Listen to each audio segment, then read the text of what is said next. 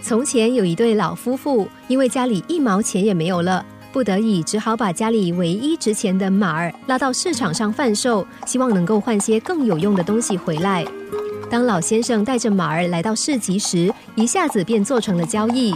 他首先用马换了一头母牛，接着又将母牛换了一只羊，然后又用羊换了一只鹅，用鹅换了一只鸡。没有想到，最后他居然用母鸡换了一大袋的烂苹果。只见老先生提着一大袋的烂苹果来到一家小酒店休息，正巧遇见了两个同乡。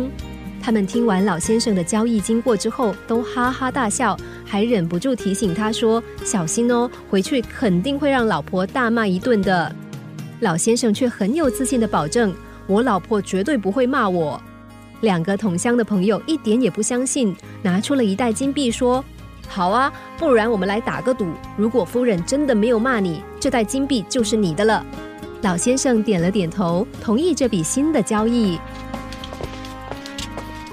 他们一起回到农舍，老太太看见老先生回来了，神情非常快乐，兴奋地听着老先生的交易过程。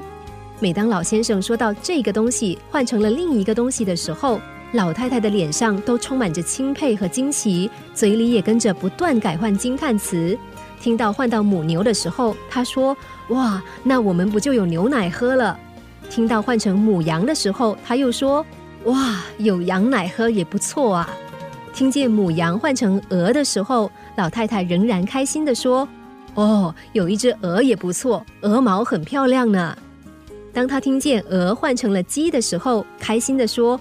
哇，那以后就有鸡蛋吃了。最后听见老先生把鸡换成了一大袋烂苹果，老太太仍然很开心的说：“苹果也不错啊，那样我就可以做很多很多的苹果馅饼喽。”开心说话的时候，老太太却不知道，因为这句苹果馅饼，让老先生又换得了一袋金币。老先生的生活智慧是用时间累积出来的。当人们嘲笑他的交换过程的时候，其实也正嘲笑着自己的无知。